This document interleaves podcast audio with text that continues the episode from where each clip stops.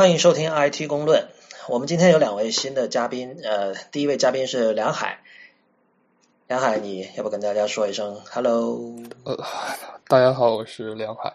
梁海，其实我们认识很久了。然后我刚开始做 IT 公论的时候，就觉得迟早有一天应该叫你来哈。那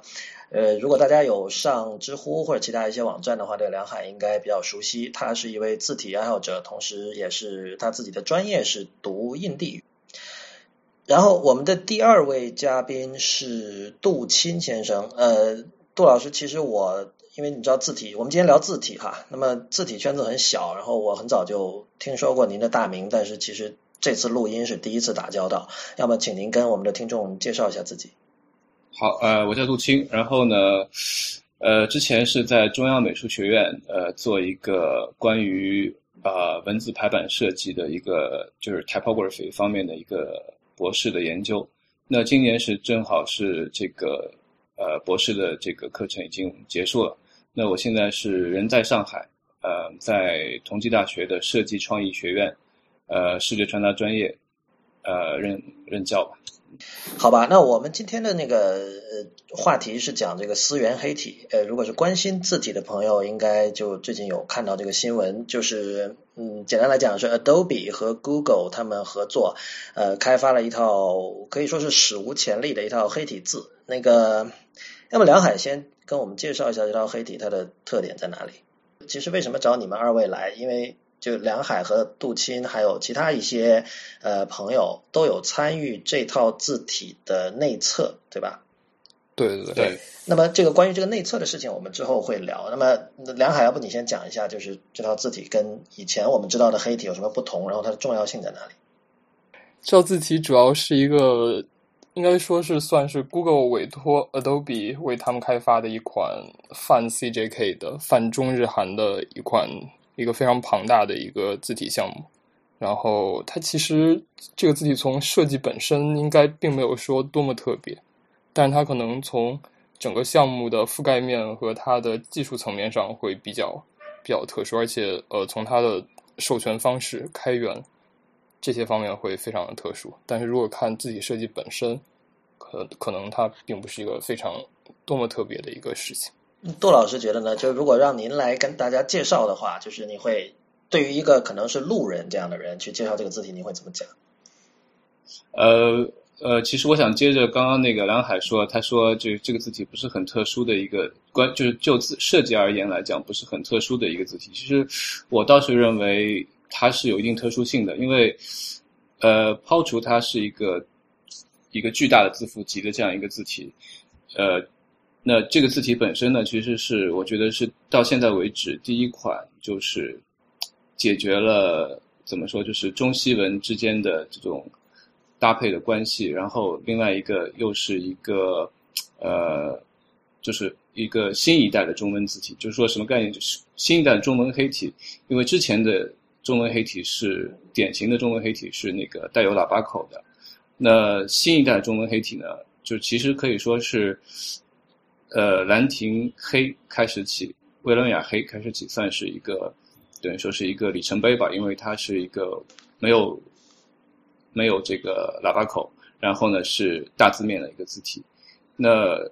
但是兰亭黑的有一点问题，就是它的西配套的西文部分，呃，会。会就是显得不专业一些，那，呃，这个我就是实话实说了。那那个，就是这个新的自然黑体呢，我认为就是说它的西文部分，就综合来讲，它的这个完成度我觉得是很高的，然后可用度也是比较高的，这是我的一个基本的一个评价吧。嗯，也就是说，呃，比如说，如果是用蓝亭黑的话，通常你做一个这个有中文也有西文混排的这个一篇文章的时候，你是需要。特地为里边的西文指定别的字体的，但是你觉得像思源黑体现在的状态，哪怕你里面其中的西西文也用思源黑体，你觉得也是 OK 的？啊，对，可以说是我如果在一些平常的应用场景的里边的话，我就不会再去特定的指定一个字体了。我觉得它的自带的就很 OK 了。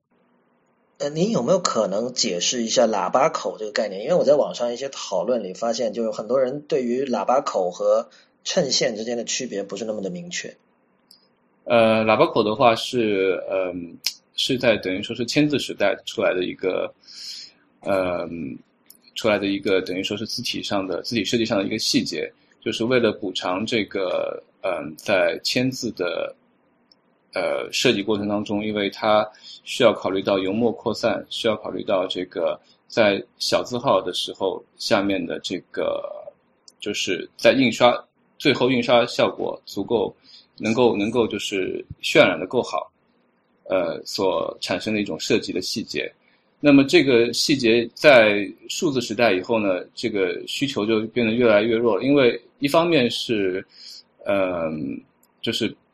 就是在屏幕出现以前，甚至这个需求都已经变得很弱了。因为就是在平板平板印刷出现以后，就是之前是凸版印刷嘛，就我们所所说的传统的这种。签字是凸版印刷，那么它需要这种，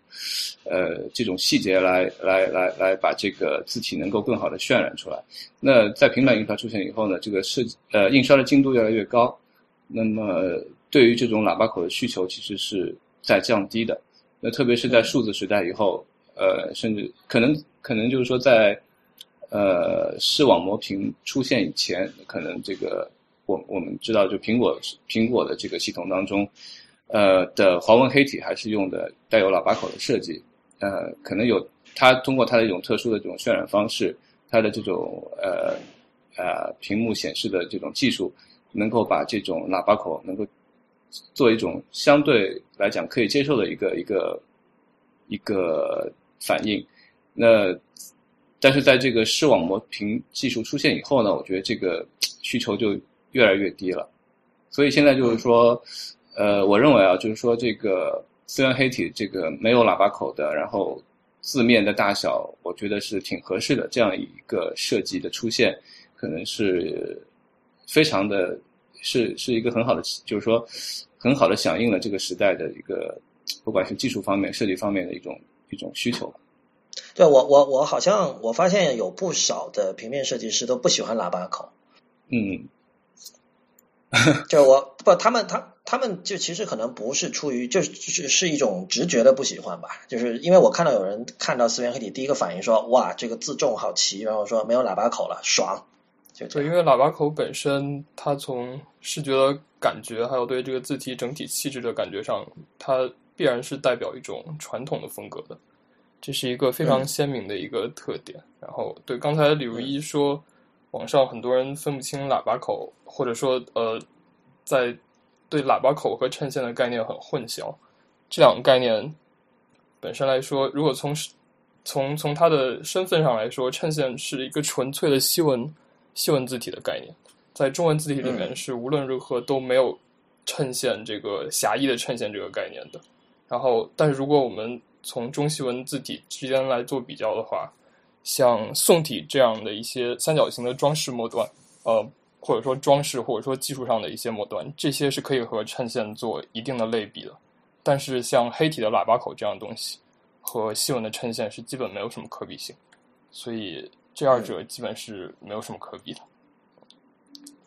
OK，所以那个先跟听众把思源黑体的一些基本的事实交代一下啊，就这个是刚才说过是 Adobe 和 Google 呃合作开发的，然后同时它为了，因为它这个是一套涵盖了中文、日文和韩文的字体，所以它有跟呃这几个国家的呃团队来做这个本地化的工作，比如说它是跟日本的 Iwata，呃中国就是跟这个常州华文这家公司，而韩国是跟一家叫 Sando 的公司做合作。对，然后它是有七种自重，呃，所谓自重就是七种不同的粗度，这一点也是比较比较比较特别的哈。然后呃，另外还有一点就是它其实完全。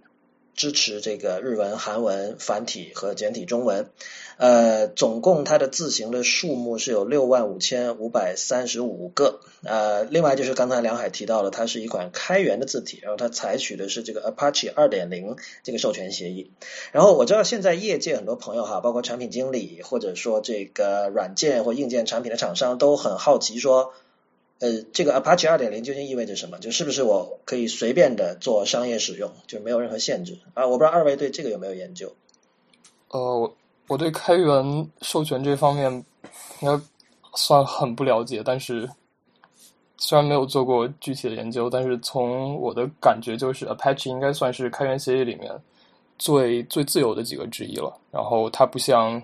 不像 GPL 那样有传染性，它也不会要求，比如你的产品用了 Apache 授权的一个产品，用了它的一部分代码或者什么，就一定要再以这一个协议来发布。就是 Apache 的声望总体上来说是一个非常非常非常自由的一个协议，非常嗯非常轻松，它不太要求你太多的东西。当然，如果你一定要在法律上，呃，你该当当然在法律上，如果你真正真的认真对待这个协议的话，他会对你有一些需求的。所以，呃，如果真的是商业公司要用这些的话，一定要让法法律部门去把这些事情具体的细节搞清楚。但是 Apache 总体上来说是一个非常非常自由的一个协议。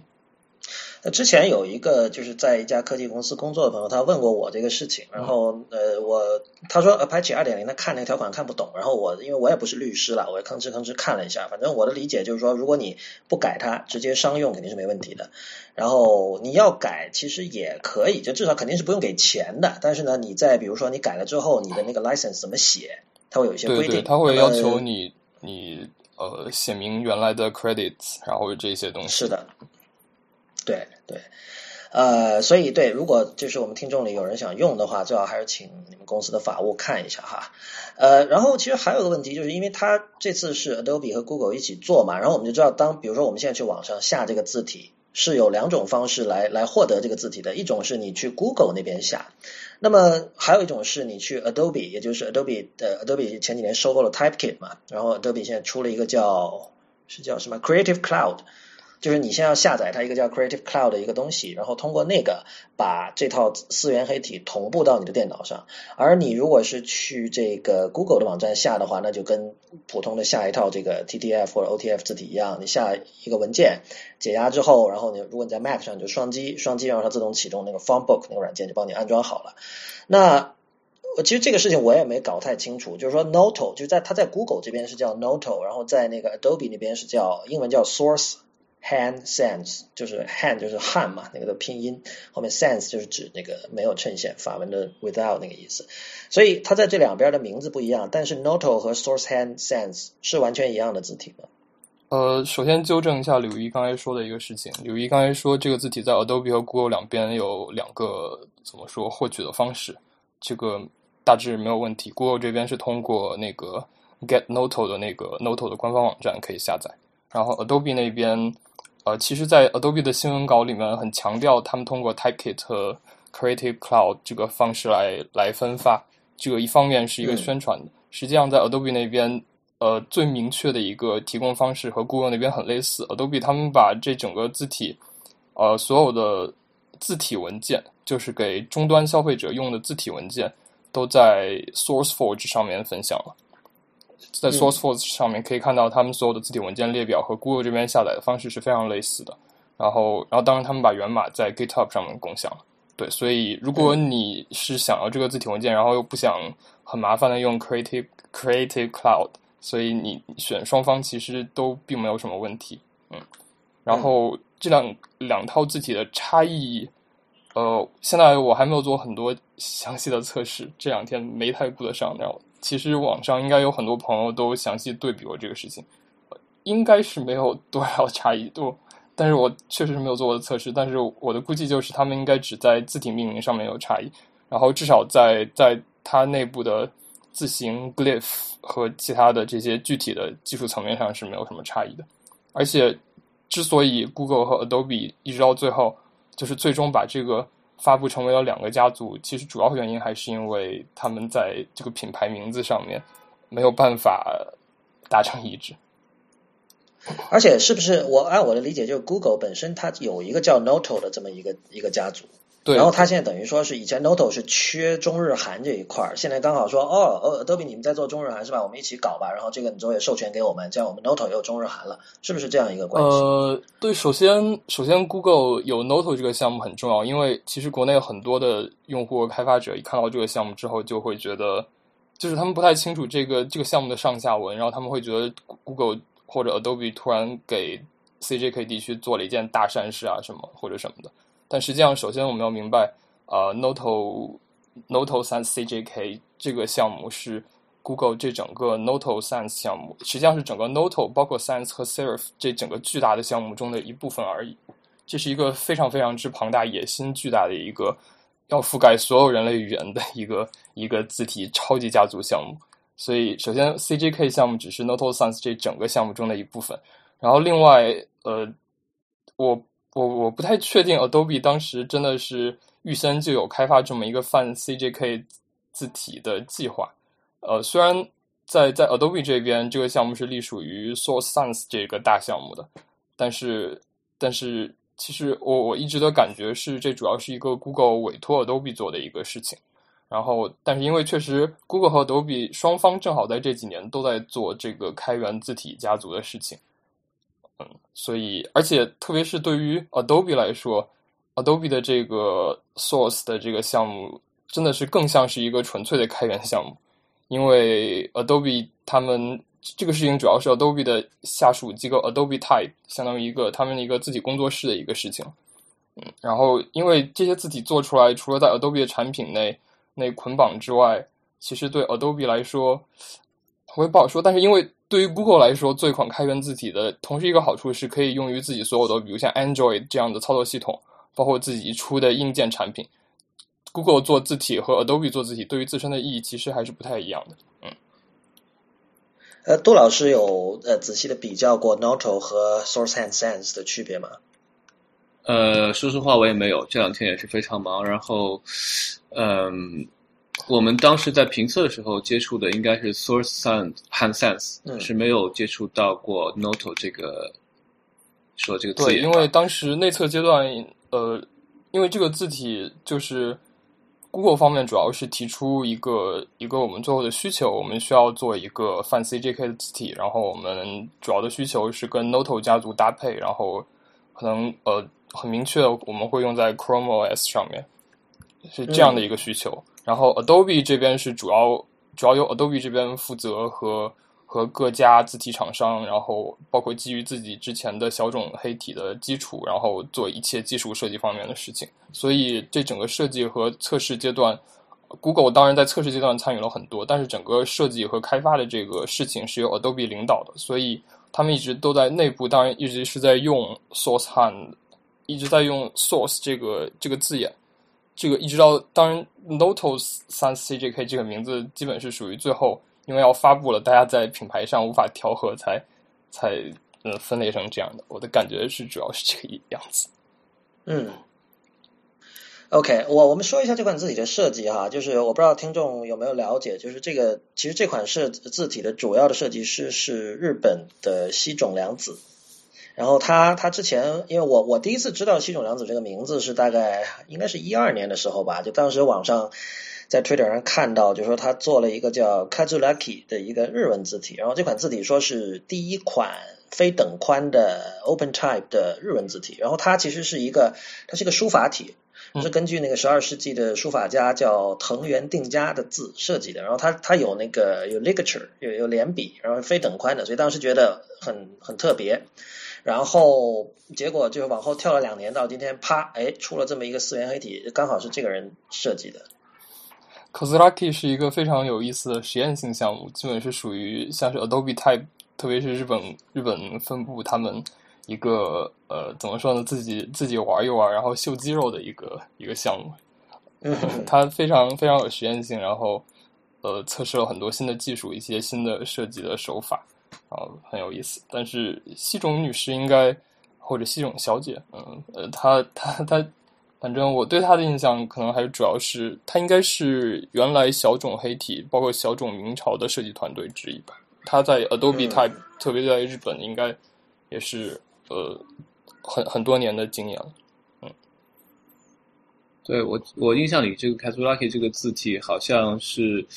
它总共的那个。呃，字形 glyph 应该是只有一千个，它所以说这更多是一个实验，可能是偏艺术的一个一个一个项目吧。OK，然后对，嗯，所以所以那那个梁海，我记得你是在，我不记得你在哪里说那个，基本上四元黑体是以这个 Kazuka Gothic，就你刚才说这个小种黑体为基础改的。那么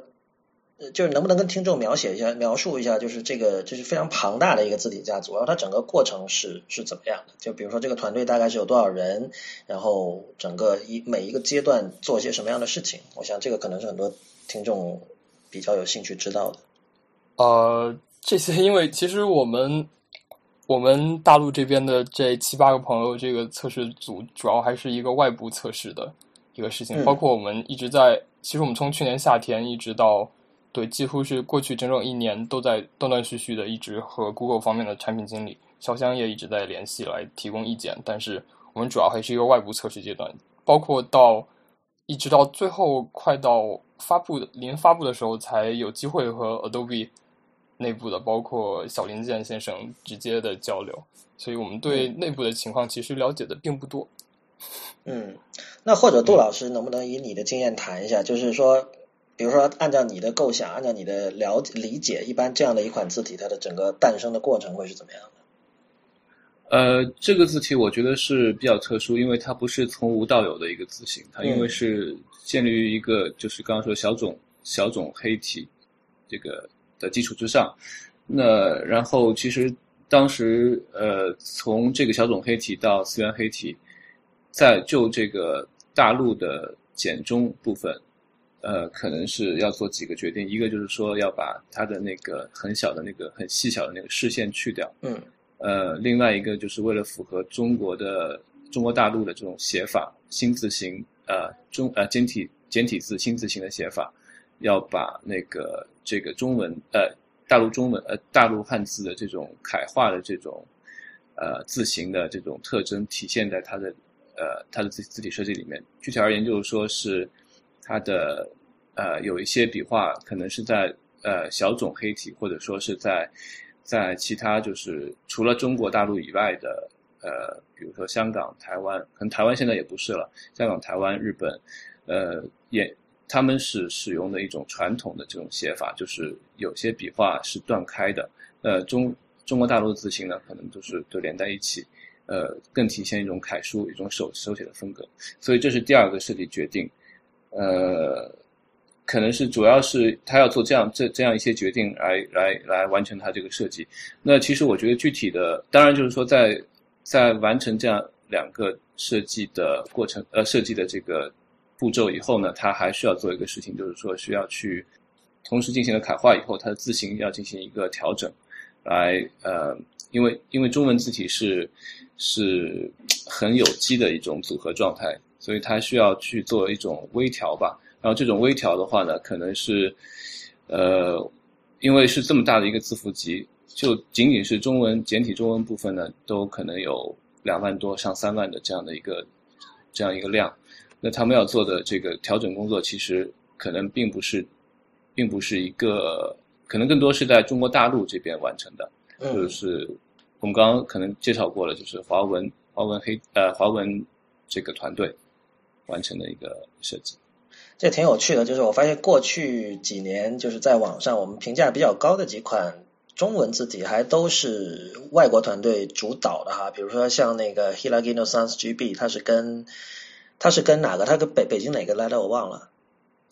汉仪啊，汉仪对，就是。它其实是一个是由这个日本那边主导设计风格，然后跟这个中国的汉仪公司由汉仪来这个来怎么说掌控这个字形是否符合这个中国大陆的字形标准。然后现在这个思源黑体其实也是类似的情况，它是一家它是两家美国公司主导，然后由日本的设计师主导设计，然后由这个常州华文来主导这个字形标准这样的一个过程啊，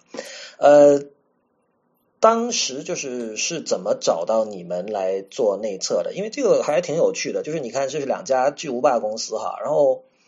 在这件事情上，其实他们表现出了相当的这种开放的心态哈。就是梁海，据我所知是当时就是 Google 有人就找到了你，因为就是他知道你在网上经常谈论这些事情，然后觉得呃可能是也是因为看过 Type is Beautiful 还是怎么样？呃，当时潇湘也找到我，应该应该是因为之前我和他。我参与过，呃，另外另外的事情，然后，OK，然后因为反正是因为之前之前更早之前参与过 Google 在中国公司这边的一些一些和字体和语言相关的一些事情，然后大家就比较比较熟。也不算熟，稍微知道一点，然后正好遇到中文字体的事情，就就来联系我了。当时好像他只是试探着问一下我，然后我就特别兴奋的，因为当时一下就意识到了这个项目的意义，然后就非常兴奋的拉上了所有适格的朋友们，然后。然后对，大概大概有谁参与了这个内测，就是提意见的这这个这个工作？呃，等我名单，等我念一下。有你们二位了，有你们二位就肯定了。然后对，有有我当当时当时我主要邀请的应该可能邀请了有有十位左右吧。然后其中其实有一些有一些非常合适的评测者，比如像比如像许浩文这样的。专家，但是因为当时他在 Delta Mark 参加一些跟 Google 的项目明显有冲突的事情，包括当时陈荣老师好像也在参加可能略有冲突的项目，所以就没有没有能办没有能成功的邀请，所以当时主要邀请的都是一些其实都是一些非专业的朋友，包括像 Rex Type is Beautiful 的站长，包括呃杜钦刘庆。刘庆，呃，大家都很很熟悉。然后厉志谦、钱征宇，包括江江，他可能更偏向技术方面。然后张迷迪，字体设计。然后陆续，嗯，很多这几位朋友，刘庆其实之前就是我们听众可能听过他在 IT 公论跟我做的一些节目啊，因为他最近呃翻译了一本。小林章的书叫《西文字体》，然后这本书这之前大概几个月前出了，然后当时有他有来跟我聊一期关于这个书的这个翻译的这个这个过程，那他挺有趣的，就是他他是一个从小学书法的一个人，呃。OK，所以你你们当时是怎么样一个过程？就是说，你们你们是基本上就是通过邮件反馈，他们那边出了一个版本会发给你们这边，然后你们会提意见。然后，因为其实我知道这种事情其实不是那么好统筹，因为就大家各有各忙哈。就第一，第二就是说，呃，因为很多人会知道这种事情人多嘴杂，有时候反而会麻烦。然后是不是很多人就会觉得，那我我可能就有时候有意见也不说。然后呢，就是还有一点，就是说你们是基于什么样的一个基准去去提这个意见？比如说，我们知道，呃，自行有自行标准的问题，然后另外还有一些这个关 关于自行标准，其实有一个搞笑的事情，我们今天节目最后会聊到。对，就是就是你们你们当时提意见，主要是是每个人有自己不同的角度，呃，同根据自己的专长，还是怎么样？还是是一个更加随性的一个过程？呃，但是我。我联系这几位朋友都是都是很明白，大家各自都是非常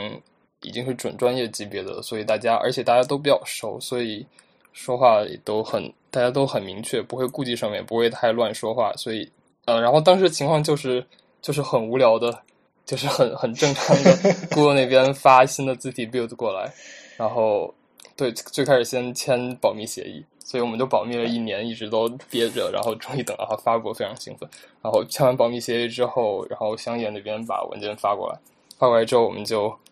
就大家就就看看字体。哦，对，还有他一些一些相关的文档，然后然后我们就 观察字体，然后反馈意见。然后其实我最开始还最开始。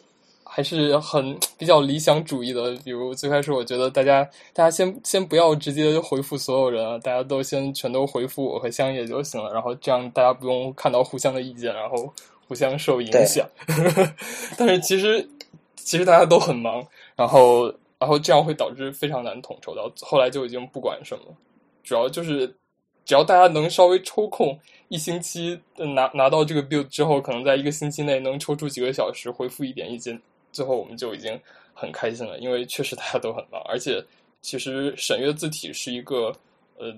有点枯燥的事情。可能一开始你会觉得新看到一款设计很有意思，然后这这设计不好，然后那什么，到后来挑细的问题，而且特别是和设计方讨论一些设计问题的时候，其实是很辛苦的。而且最开始可能和 Google 方面直接联系，我们可以全都用汉语，然后可以长篇大论的说，然后到后来因为要。具体沟通一些设计问题的时候，让香叶在中间再翻译的话就非常麻烦，然后我们就只能用用英语硬着头皮 和那边讨论各种各样的一些一些设计的问题。呃，我我觉得我想补充一下，嗯，就是关于这个字体评测，的确是很麻烦的一件事情，因为首先这个字体字符数实在是太多了，然后嗯，你你不知道从哪儿下手去去做这个啊，就是测试，那就是看了很多字形，但是根本是看不完的，所以嗯，我后来就是就是从我自己的角度出发了，就是呃呃，我觉得就是技术层面的东西呢。因为我自身我自己也不是特别明白，所以我就尽量少说。那关于设计方面的问题呢，我就觉得可以多说一些。然后呃，但其实设计方面问题也也包含很呃也是很大量的，就是说一个是字符数非常多，字符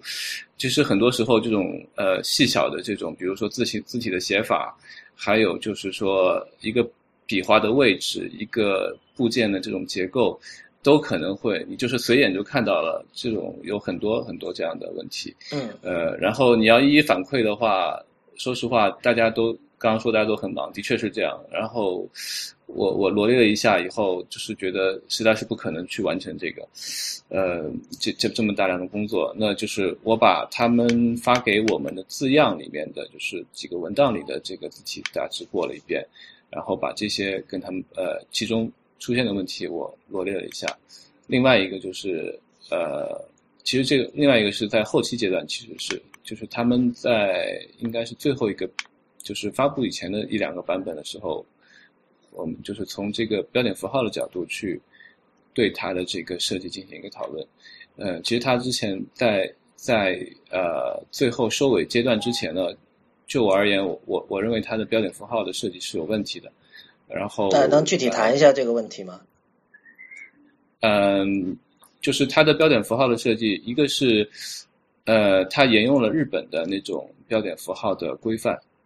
就比如说，好像日本的这个冒号和分号是在就是。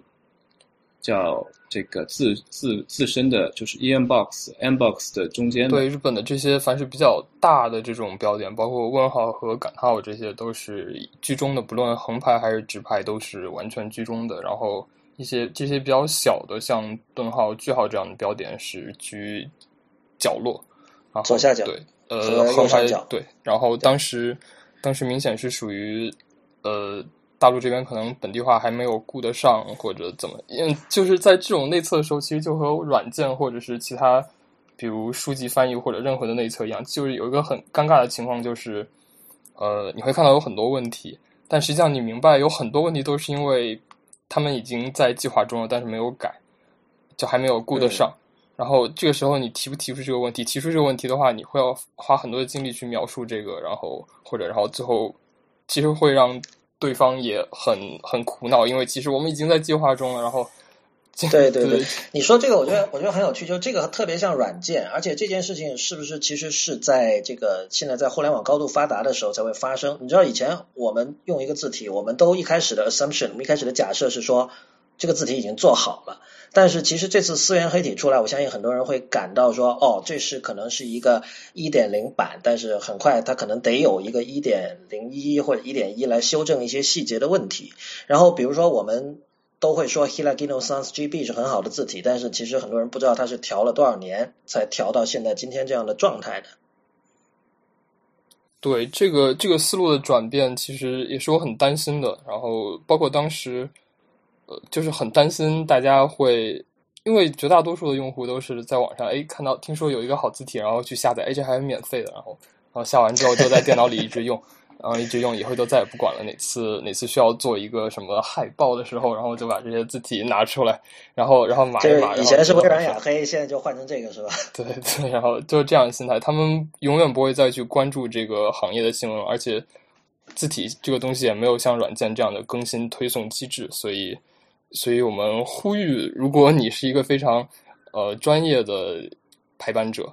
设计师，然后你要用思源黑体的话，在做大项目的时候，一定要去检查最新的字体版本。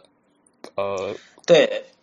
我们有一个朋友就金雷，他就说这个，他以前很早以前说有没有可能有一个这种呃 font 呃 App Store for Font。这样的话，以后你字体有了更新，我自动就可以知道哈。这个这个，当然现在是没有了。但是梁海，你刚才说那个，我觉得可以刚好过渡到我们下一个话题，就是说，嗯，这款字体的消息出来之后，如你所说，有很多人这个怎么说啊？奔走相告，就普天同庆啊，你知道吧？就是自重又很多，然后这个字字符数量又很全，然后还不用钱。那么很多人就在考虑说，我们要再把这个字体作为我们的产品的一个呃这个系统级的这样的一个字体。那么我现在看到，其实网上是有两派的，可以说，然后嗯。其实有一派基本就是许汉文自己吧，就他他是鼓励大家开始多用这个字体，因为他觉得这个字体设计好坏先不论，至少它有历史意义，而且就是说。我们知道，就是为了让字体设计这个行业能够不断的推进下去，我们得让字体设计师能赚到钱嘛。那能够让他赚到钱，就是大家得就不能说哦，我只用那几款经典的好的字体，有新的字体我们得去用它，这是这样才能推进整个行业。那我我我相信 Julius 就是许汉文，他是从这个角度来来说，但是他是他是主主张用，但是梁海，我知道你是认为现在这个字体还不适合大规模使用的。现在这个字体，呃，我觉得我我个人对它。在在设计上并不是那么那么的满意，我觉得这是一个就是差强人意的一个设计质量。然后从技术方面，现在的 bug 确实还很多。大家如果去 GitHub 的那个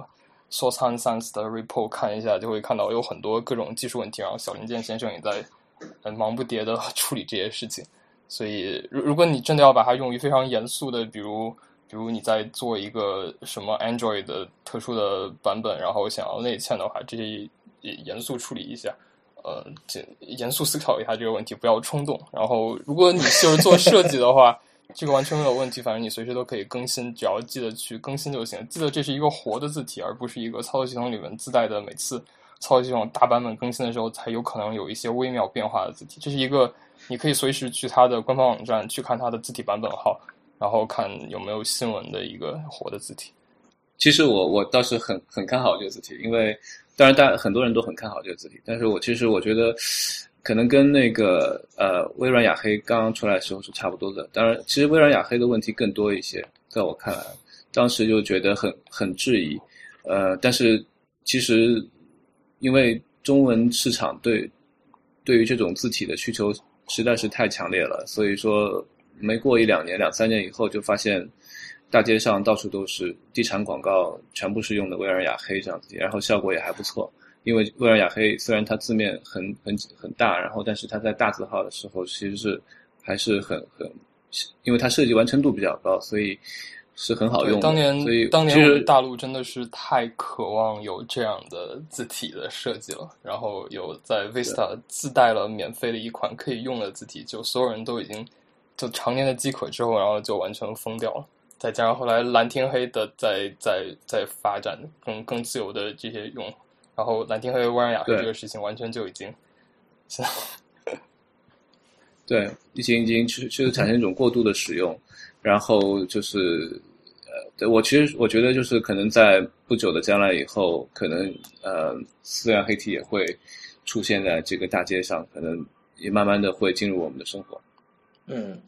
是这样啊，就刚梁汉你提到说这个，比如说如果你做平面设计，或者比如你做个海报，你可以去用它。然后我这里想到一件事情是，你你用它的理由在哪里？就是它。呃，因为我们知道哈，你这个这个字体现在是新闻事件，包括我们也专门做了这么长一期节目来讲这个事儿。那么 OK，我现在假设我是做产品的，无论你是做一个 App，还是做一个新的给甲方做一个 Mini Site 或者什么，你做个海报什么都好，嗯，这可以是一个卖点，就是你从 marketing 的角度，你是可以给自己带来一些实际的好处。你说哦，我们是什么第一款用这个思源黑体作为主阅读字体的 App，就诸如此类的事情。但是如果从设计和美学角度说，呃，使用这款字体而不使用，比如说蓝天黑或者 Hilagino 或者微软雅黑或者不管什么，能不能产生足够的差异化？这个这个应该还很明显的。我一直说我自己对这个字体的设计质量不是那么的满意，但是主要强调的是质量方面。但是这个字体的怎么说设计设计原则、设计风格，我还是非常非常认可的，而且以后肯定会慢慢的，它的质量会越来越提高。然后，虽然黑体的风格其实也是，也是大陆非常非常非常怎么说空缺的一个一个一个风格，就是介于呃乌兰雅黑、蓝天黑这样的极端现代的。而且，其实从我一直觉得方正在做蓝天黑这个设计的时候是比较实验主义的。然后，他们今年应该是发现这个走的有点太远了。然后，从从这个非常极端的膨胀的完全。几乎怎么说完全简化的一个一个字体设计，然后在以及另外另外一端就比较传统的，比如像各种传统的方正等线或者是方正的黑体、华文黑体这种较为传统的黑体之间，在这两个在这个光谱上，简体中文可选的字体一直都是很少的。就是说，在整个黑体的或者所有简体中文字体的选择都是很少的。然后像之前，你想，其实，在蓝天黑发布之前，基本上所有的中文黑体都是处在传统的这一端的。可能像有一些比较特殊的一些标题用的，比如像方正超粗黑这样的之外，如果是正文字体的话，基本对于普通人来说，可能都差不多，都基本是方正黑体、华文黑体这个样子。然后后来。蓝天黑横空出世，蓝天黑微软雅黑横横空出世，占领了光谱的另外一端。然后现在啊，然后所有人都蜂拥去另外一端用了，然后觉得非常的新潮。然后可能前几年，呃，东青黑体火起来的时候，大家发现在这两者中间还有一个非常怎么说非常呃温润的中庸的一个非常优雅的一个字体可用。然后现在可能在。比东青黑体更加现代一点的风格，但是没有蓝天黑体那么夸张的一个地方，我们又有了一个思源黑体可以用。这是一个非常对于非常真正考究字体的设计师来说，这个会非常难得，而且最后做出来设计的效果，思源黑体带来的气质肯定是会很不一样的，不会像蓝天黑那么的呃有点啊不知道该怎么说。其实，其实我觉得，呃，我想从另外一个角度看这个问题。其实刚刚说到，刘一说到，就是，呃，设计师在使用这个字体的时候，是可能会考虑到，要要产生一种差异性在设设计当中。但其实我觉得，嗯，这个字体的，嗯，在就我而言，它的方向可能正好是去站到一个，嗯，就是非常中庸的一个角度，就是它既不像蓝亭黑那样。夸张又不像传统的那个呃喇叭口的那种黑体那样，就是呃有这种书法的感觉，有这种传统的这种字形的呃这种这种这种细节，所以它是追求一种非常中立的，非常有点像英文里的这种 Helvetica 这样这种字形的这种感觉，呃，所以我觉得我觉得这是它的一个一个嗯，在我看来就设计就是如果我是设计师的话，我会看重它这个特点而去使用它。就是我希望客户看不到它，或者说希望客户，嗯，不会因为字字体的问题产提出意见来，而是说不会，就是说这是一个一个就是满足标准、满足质量的一个东西。对对，就是我也是很就这个意思，就是这个字体，我不觉得它这个字体的设计，不觉得思源黑体这个设计是可以拿来当对外的一个差异化的一个噱头来做的。我觉得其实这个字这个字体很很多人一看都会觉得，嗯，这跟蓝天跟微软雅还有什么区别？看不出来区别。对对，大众来说，这个字体的设计他们是看不出来什么区别的。但是对于所以我觉得你你们我我觉得你们俩说出这点很重要啊，就是现在肯定有很多人摩拳擦掌，是把这个当差异化来讲的，你知道吧？因为就是，但是所以听众里如果有人想用的时候，想用这款字体的话，请仔细的考虑这个梁海和杜青刚才这个意见啊。对，我觉得对设计师来说，这是一个非常难得的选择；对懂字体、在乎字体的设计师来说，这是一个很难得的选择。你可以有一个，可能在很多时候你需要这么一个字体，现在终于有了。但是对外来说，其实不觉得有多少受众会感觉到这个字体有多少多么特别。嗯。我自己之前是下的那个 Noto 那个版本哈，当时我也我就拿一篇文章排了一下，然后做了个 PDF，然后我放到一个 Retina 的 iPad 上在看嘛。我不知道你们有没有这感觉，我发现它的那个 Regular 和 Normal 这两个字重，这两个粗度，做用来做正文的话是有，我是觉得太粗的，就我是几乎要调到 Light 或者说这个 Demi Light，我觉得才是一个比较舒服的一个阅读的状态。对，因为这个项目它是为呃，屏幕显示而设计的，所以一切为为比如像 iPhone 或者 Android 这样的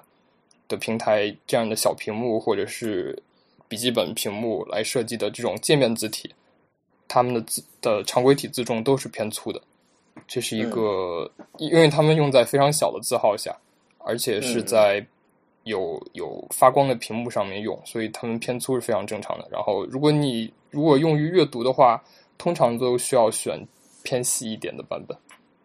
对，OK，明白。然后那个有一件事情我觉得挺有趣的，就是那个许汉文当时在知乎回答就是如何评价思源黑体的时候，他提到过，就是他特别提到说，那个很多人可能乍一看会觉得 normal 和 regular 这两个字重的思源黑体，它的粗度几乎看不出区别。然后那个许汉文的意思是，他说这个是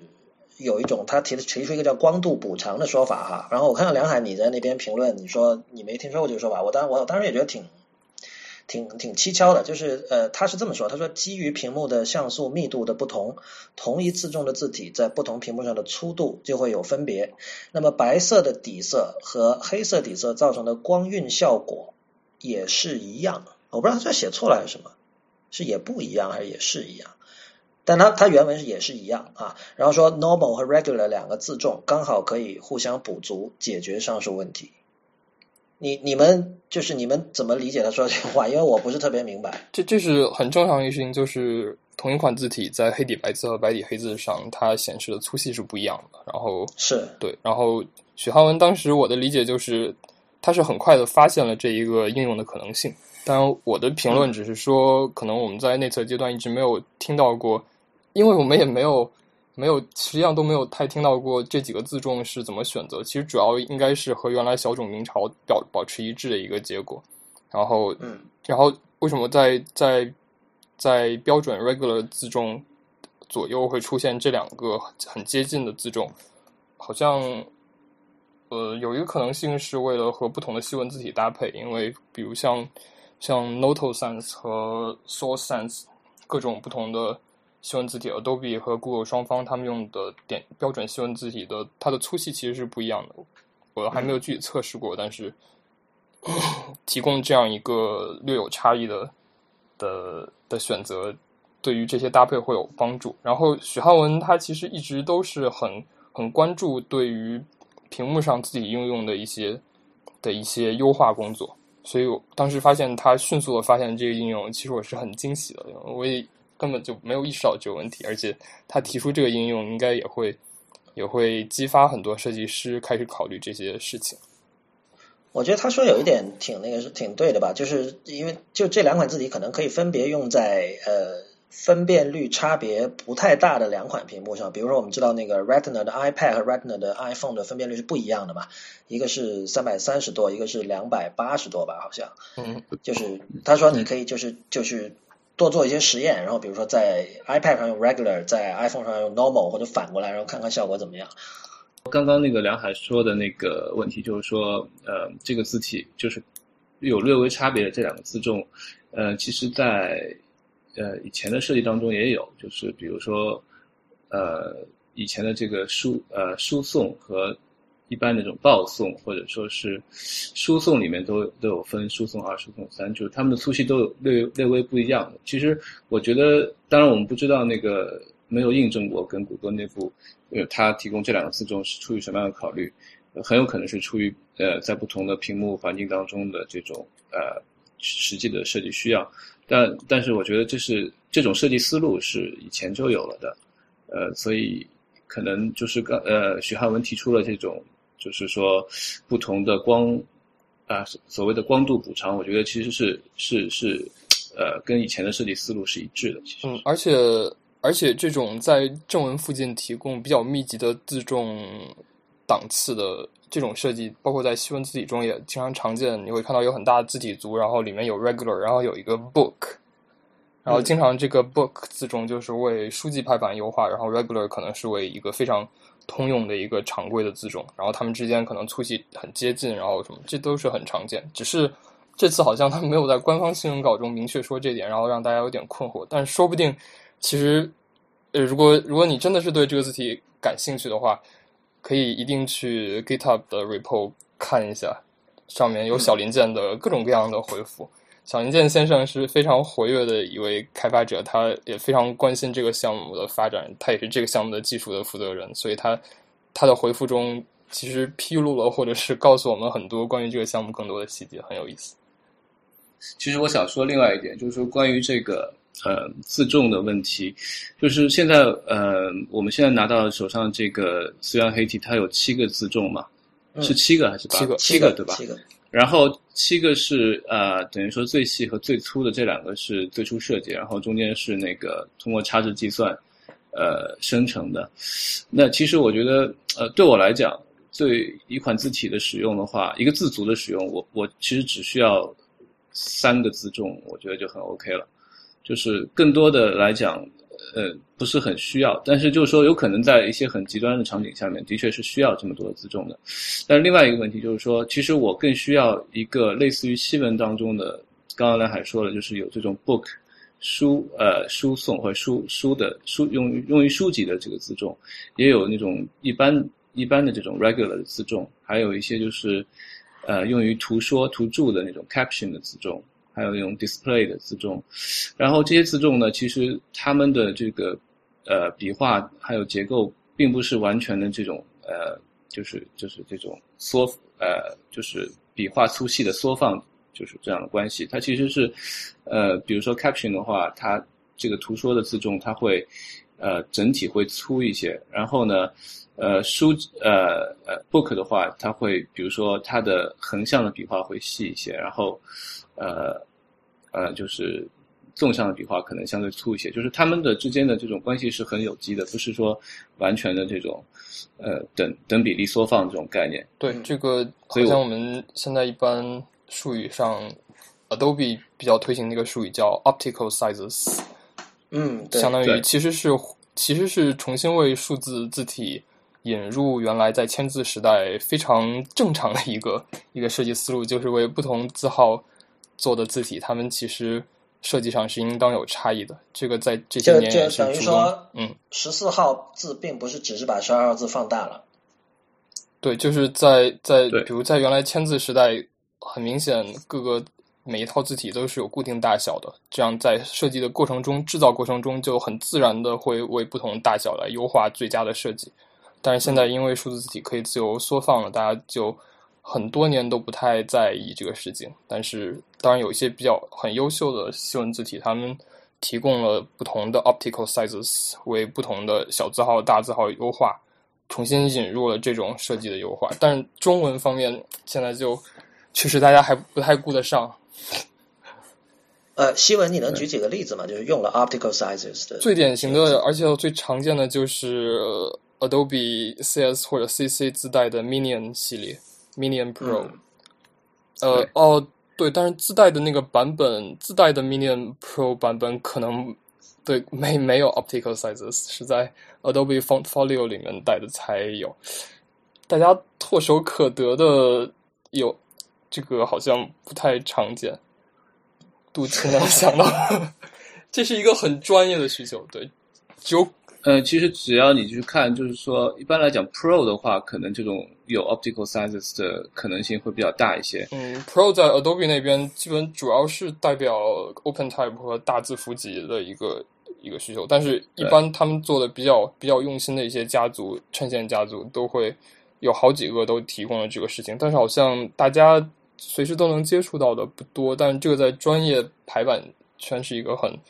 大家很很熟知的一个事情，嗯。其实我觉得这个可能更多是，呃，一方面是需要这个字体设计厂商去努力的事情，另外一个也是等于说是现在数字时代的等于使用字体做排版、做设计的设计师和普通人需要知道的、知晓的一个事情，就是，嗯，字体在不同的。就是现在我们拿到的字体是是是跟以前的签字排版是不同的，就是说，我们可以对它进行无极缩放，你可以是一磅的一个字，也可以是一千磅的一个字，但是在一磅和一千磅这个中间，就是说在不同的这个字号下面，它的显示的效果是完全不一样的，跟你这个另外一个跟你这个显示环境还有你的印刷的媒介都有关系，所以就是应该意识到，就是说，呃。一个字体并不是说在任何字号下都是，呃，都是适用的。很多时候你需要去做一些，就是补偿，或者说做一些就是，呃，材质上的，甚至是呃媒介上的一些一些一些工作，然后来来来来更好的体现这个字体的本身的特质。对，而且这样的设计一般大多数是针对衬线那样的高对比字体，因为他们在字号不同的时候，呃，影响会比较大。然后对对无衬线的这一些，就是大多数可以通过大多可以通过排版者本身的一些调整来来做到。那然后回到刚才杜琴最开始说到这个问题上的字号有这么多字号可选，然后对大小不同的。不同字号哦不就这么多的字重可选，然后在不同字号时的一些优化来说，就是呃，虽然黑体虽然提供了七个字重，但是如果你真的是考虑到那么专业的对不同字号式的优化的时候，七个字重是并不够的。然后七个字重对于普通的需求来说，其实已经绰绰有余了，大家已经无比兴奋了。但是实际上，对于极度专业的用途来说，七个字重可能又远远不够。比如，经常你背景色不同，你也可能会觉得这个粗了一点或者细了一点，这样找不到中间字重。加上 Adobe 这次虽然至少目前为止虽然是开源了整个 OpenType 的的特性的部分，还有字体的文件，一个 Type One 的一个文件，但是它暂时没有把呃。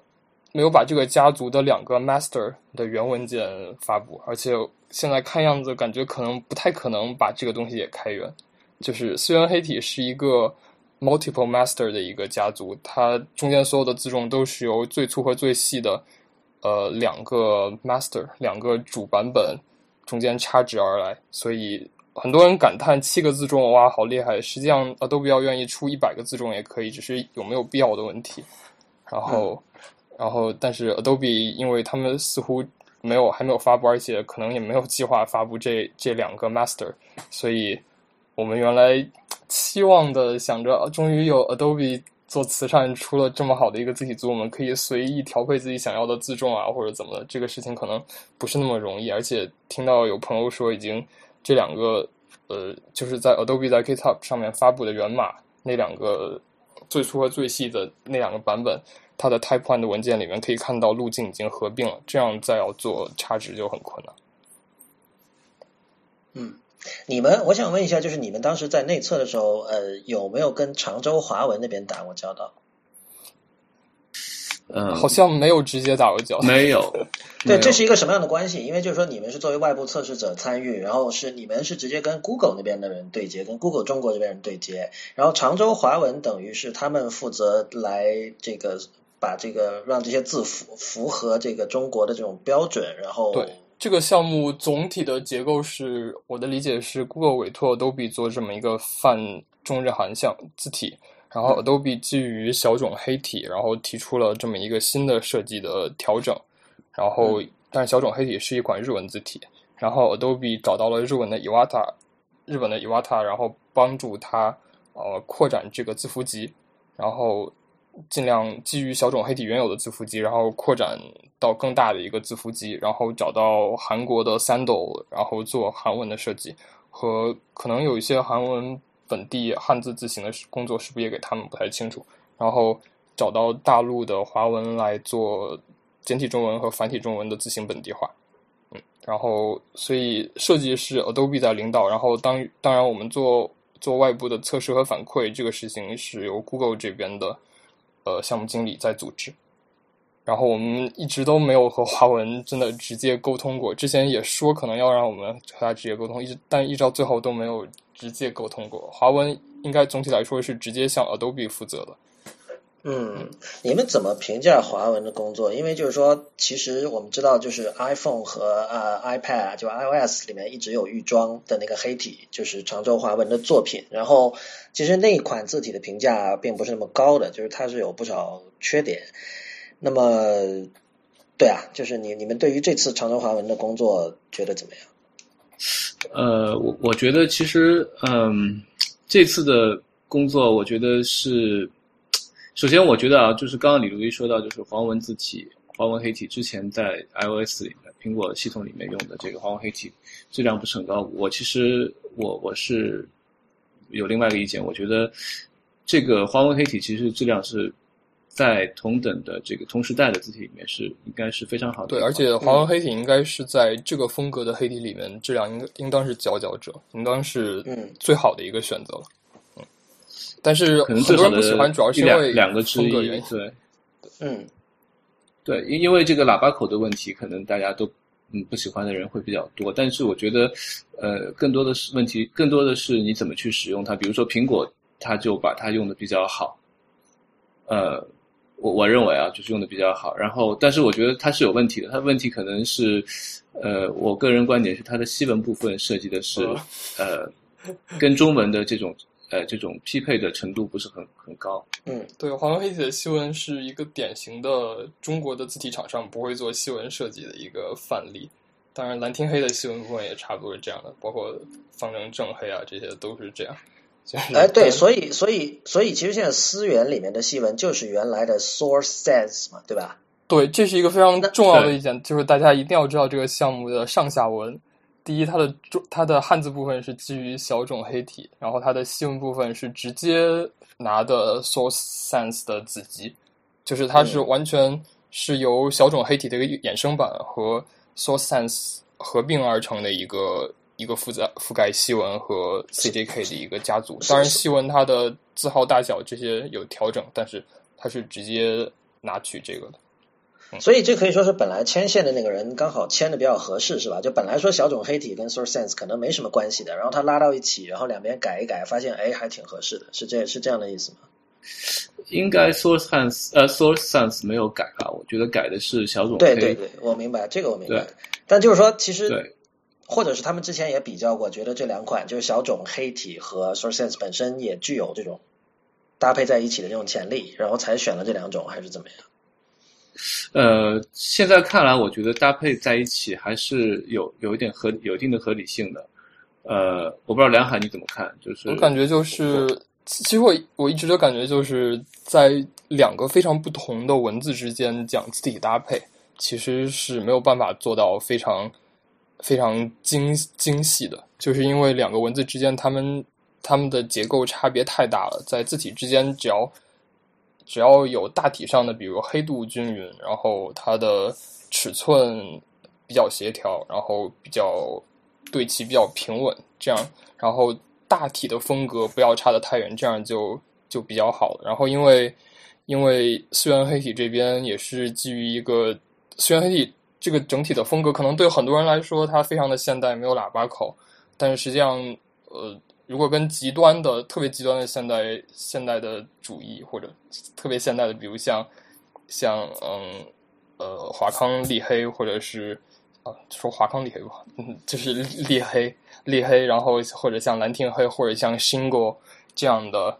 这样的非常极端的现代的黑体比起来，虽然黑体其实是一个比较略有传统风韵的一个比较温和的一个现代黑体设计，然后然后 Source Sense 那边。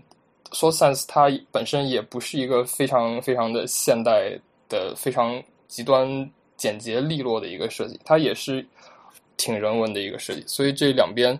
都不是那么刚硬的或者极简几何的现代设计，然后但又是一个很典型的黑体或者无衬线的设计。它们本身都有一点人文气息，比较都略微的柔软有弹性，然后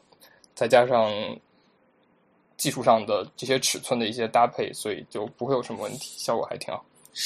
嗯，其实我觉得，我觉得倒是，呃，这个中西文部分的话，嗯，Source Sans 更更多人文一些。对。然后，刚刚梁海说他呃，就是中文部，就是这个 CJK 部分更加的呃这种人文。我觉得其实，在我看来，它其实还是挺挺现代，它是相当非常现代的一个设计，但是它。不像不是那么极端的一个极极简，对它的字字面的处理上面，它并不是非常的，就是那种追求那种呃，就是填满一个字呃 n box 这样的一个，对，还是挺有那种怎么说，就说的很空的，就是那种东方的这种比较内敛的感觉。虽然它整体效果非常的非常的现代，说 sense 是一个很明显的一个非常人文的非常人文的一个无衬线字体。嗯，而且说 Sense 其实它本身的设计，我一直觉得是有一点怪怪的，有一些地方设计有点怪，包括也影响到了中文这边逗号的设计什么的。但整体的搭配都还不错，而且 Source Sense 它本身本身可能它的宽度啊或者什么这些都恰好和中文都还都还可以。嗯，但我觉得 Source Sans，嗯，就是这东西很难去评价它，因为其实虽然是作为我们看了很多遍，然后也也也去尝试的使用这个字体，但是，嗯，但是我我仔细坐下来再看的话，经常会发现一些设计上的这种呃不完美的地方。你说你说 Source Sans 吗？还是 Source Hans？Source Han Source Hans 对这个设设计上可能对设计上我总体上大方向还是比较还还还可以吧，但是可能就是我我觉得就是他在嗯，相对于这个讲打个比方说，相对于那个兰亭黑，呃，我我个人认为兰亭黑的完成度要比它高一点。对，对就是说在字体设计层面的完成度上，就比如说呃部件的这种安排啊，还有这个呃就是就是就是在一些笔画的交接处，或者说是笔就是就是结构的这种优化，这种东西是嗯、呃必须通过视觉调整，它不是一个通过技术可以解决的一个事情。对蓝天黑，我认为啊蓝天黑大家可以感觉到它是一个相当成熟的一个商业字体。然后 Source Sans、Source Han Sans 虽然黑体，实际上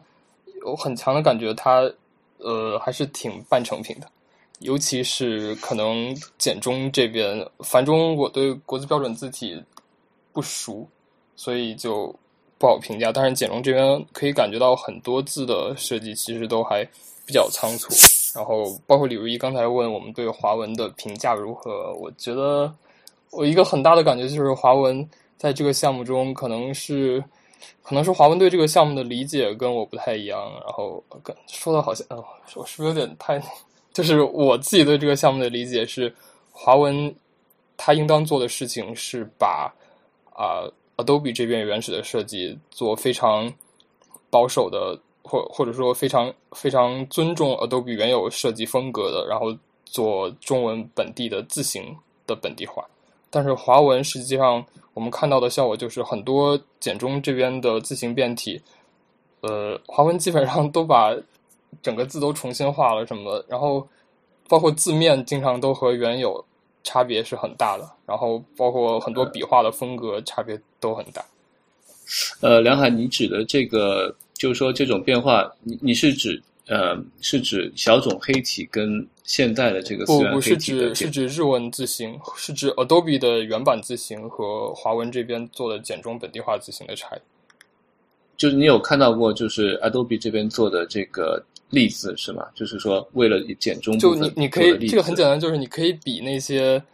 那些，你可以你可以拿日文版和简中版来比比，比如同一个 Unicode 码位在在两个版里面的不同的样子，或者或者你可以比那些没有没有字形没有地区字形差异的字和华文做的简中的字，嗯我懂这样可以看到，经常其实像字面的。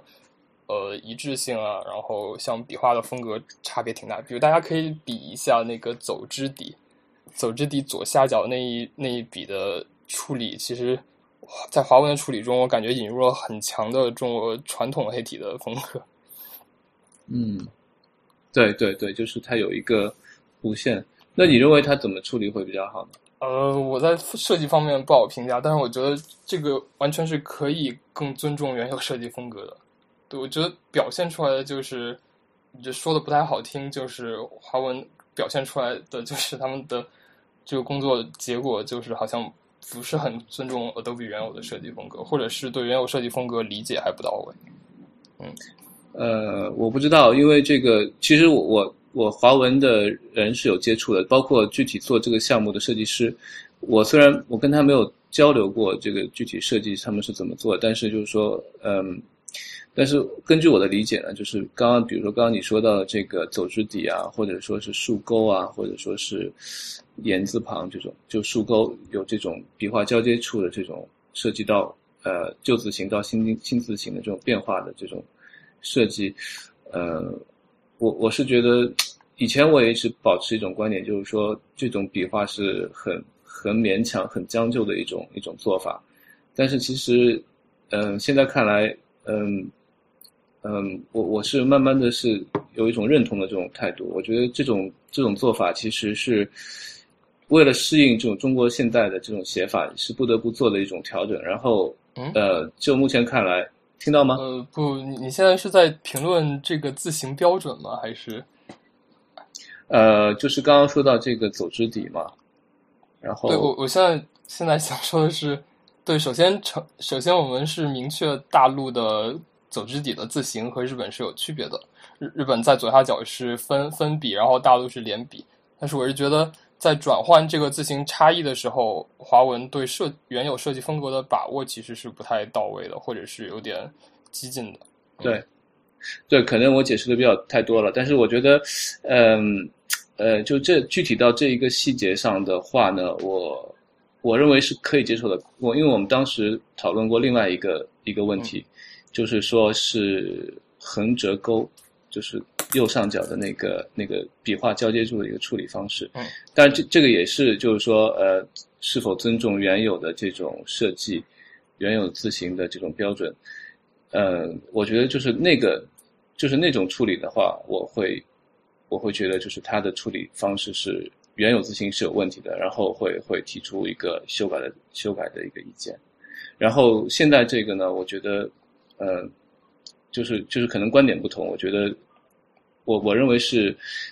首先第一个，我们没有没有办法知道是是否是单方面的决定，还是说是就是 Adobe 中文 Adobe 那边和华文这边共同做出的一个决定。第二个来讲，就是说，我觉得它这个处理的结果。呃，就我看来是是其实是可以接受的。对，这个其实是一个比较小的问题了。但我我我我大概总结一下我的我的意思就是，打个比方，比如 Adobe 他们出了一首日式摇滚的一首歌，然后是一首日语歌，然后希望中国的听众也能懂，然后要求华文这边把其中一两句话翻译成中文唱出来，但是华文这边把这一两句话唱成了中国民谣。就是和整首歌的风格是并不太一致的，是我大概是这个意思。嗯，我懂你的意思，就是就是这个具体把握的度其实是是很微妙的，很微妙的。更多是一个大家的偏好或者什么。嗯，对对对。呃，好吧，那我觉得我们今天这期节目到这里也差不多了。那个非常谢谢二位的参与。然后你们如果有我们听众如果想在网上去跟你们交流，或者是追踪你们的痕迹，你们的这个各自的这个主要的活动区域，要不跟大家介绍一下？我主要就是在 Twitter 和知乎上面吧。如果有有正式大家希望讨论讨论的话，就在知乎上面。如果你能翻墙，还想聊点。随便聊点那个闲事的话，就来 Twitter 找我。对，梁海在 Twitter 上就是梁海的全拼，他在知乎上就是梁海，呃，海洋的海。呃，杜老师呢？然后我的话主要是在，其实也不多，在知乎上面多一些吧，应该相对来讲，比比在微博上或者说在其他地方。嗯，知乎上的 ID 是 DQIN。DQIN。DQIN。嗯。然后看到最近好像有有一波人，有一波知乎的那个网友加我，可能是因为梁海你在你的回答里面，呃，列了我的 ID，还有可能因为是前段时间你那个颇有争议的海报吧。哦，对，海报的事情，对，但但不是，应应该是那波已经过了这个事情，那波已经过了，对。那那事儿我都不知道。呃，那个事儿我们要说吗？不用说了吧？呃，可以不说。那个回头再说，那个好吧，那那个谢谢大家的收听，我们这期节目到这里就结束了，也欢迎大家在我们的社交网络关注我们，我们在新浪微博叫 IT 公论，公平的公论点的论，在 Instagram、Twitter 还有微信公众账号都是叫 IT 公论的全拼，我们下期再见。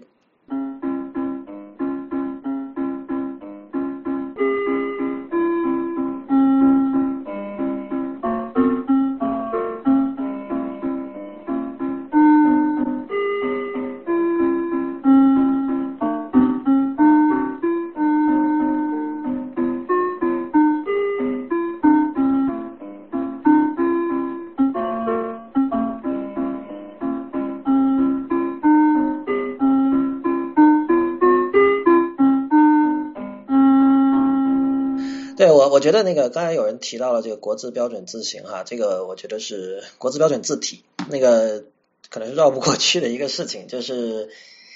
在那个，因为刚才梁海有提到，这次他们把这个字体的源码放到了 GitHub 上面，然后大概在一周前有一个叫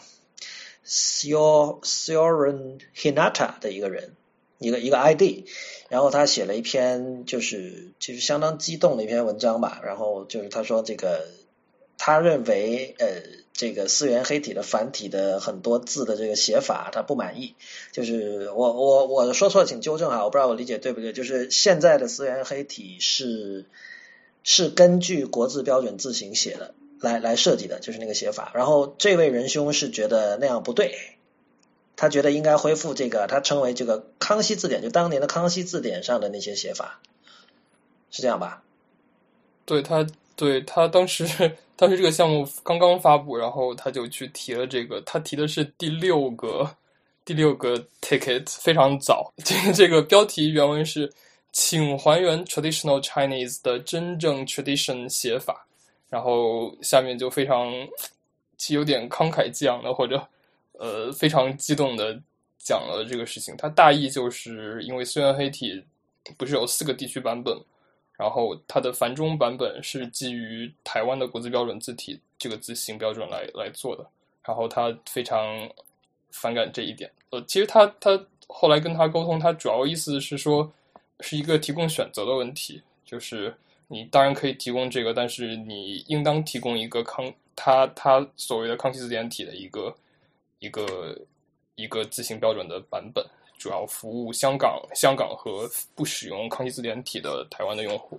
呃，不不使用国字标准字体的用户。嗯，可能举个例子解释一下，就是它就是比如说我们这是草字头的话，我们一般写草字头，如果在大陆上学的人就是一横两竖嘛，都是穿过去的，然后它。所主张的这个康熙字典的写法中间是是是分开的嘛，对吧？就草字头的中间是断开的，就是有这样的一些在在一些个别的字上有这样的一些区别。呃，不是草字头中间断开，这个在国际标准字体里面也是这样的。我我自己觉得比较比较比较典型的一个几个字形，比如像羽毛的羽，羽毛的羽，在我们写是两个席，然后中间是一点一提，一提，然后。对，一点一提，然后在这个很典型，在康熙字典的字形里面，里面是两撇。哦，嗯，哦，这是一个很典型的字形。然后另外啊，还有比较典型的，比如因为康熙字典体是一个，呃，这个和李相成的康熙字典体没有关，就是当年康熙字典，康康熙字典里面用的这个，虽然是同一，康熙字典里面用的这个字形，它因为是一个印刷体的宋体字形，所以它它的它的字形是非常。印刷的，然后很多绝大多数笔画都是都不会像我们现在习惯的字形一样是连笔，比如像呃细，呃就比如绞丝旁，对，比如像绞绞丝旁这样的这样的东西，我们现在大陆的写法是应该叫什么撇提吗？还是撇撇两两笔两个折笔，然后一提这样一个绞丝旁，然后繁体的写法是呃也是也是两笔，然后下面三个点。但是对于这上面的这个很曲折的这一部分来说，传统的写法实际上是是完全每每一折都是分开的一笔在印刷。就一共有四笔。这个也是康熙字典体一个很很很大的一个特点，就是它没有我们现在习惯的现在的大陆和台湾标准字形里面这么多的连笔，这么多手写元素。嗯，这个反正就是挺推荐大家去看一下这个人的文章的，就不是就是挺逗的哈，就是他那个这个人可谓是一种那种极度的正，说的是正统爱好者，还是这个古典风雅爱好者，还是什么？就他在提到 Adobe 的时候，甚至是要挪台的。就是现在还有多少人在用挪台这样的写法？就是当你知道，就是在这个古典的中文写作里，如果遇到就是你要要尊称的时候，你是要在前面空一个格，甚至是就在那个人的名字或者那个机构的名字前面空一个，甚至是另起一行的。那么这位先生他是在提到 Adobe，因为他说在下由衷感谢 Adobe 的贡献，但寄望 Adobe 能把正体中文的字形改回康熙字典的写法。他在这两个 Adobe 前面留了一个很大的空格，我当时看了觉得太逗了。对，当时第一感觉以为是。以为是是是 typo 或者什么，然后我才意识到这个，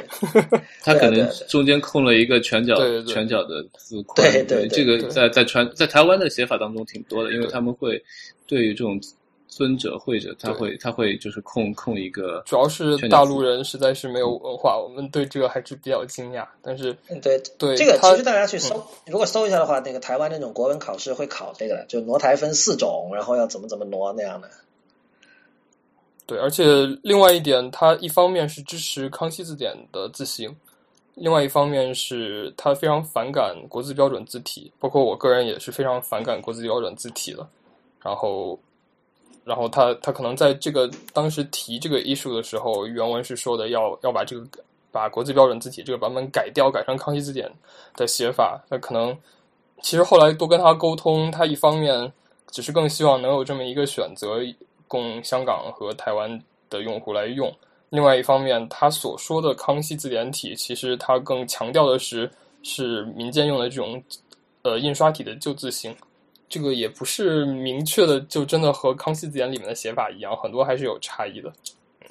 所以这个旧字形现在主要是在香港用，是吧？这个旧字形其实在香港、台湾都是非常主流的印刷体字形。因为国字标准字体，它的本质是台湾教育部发布的一个手写字体、手手写字形的一个标准，主要是用于教育的。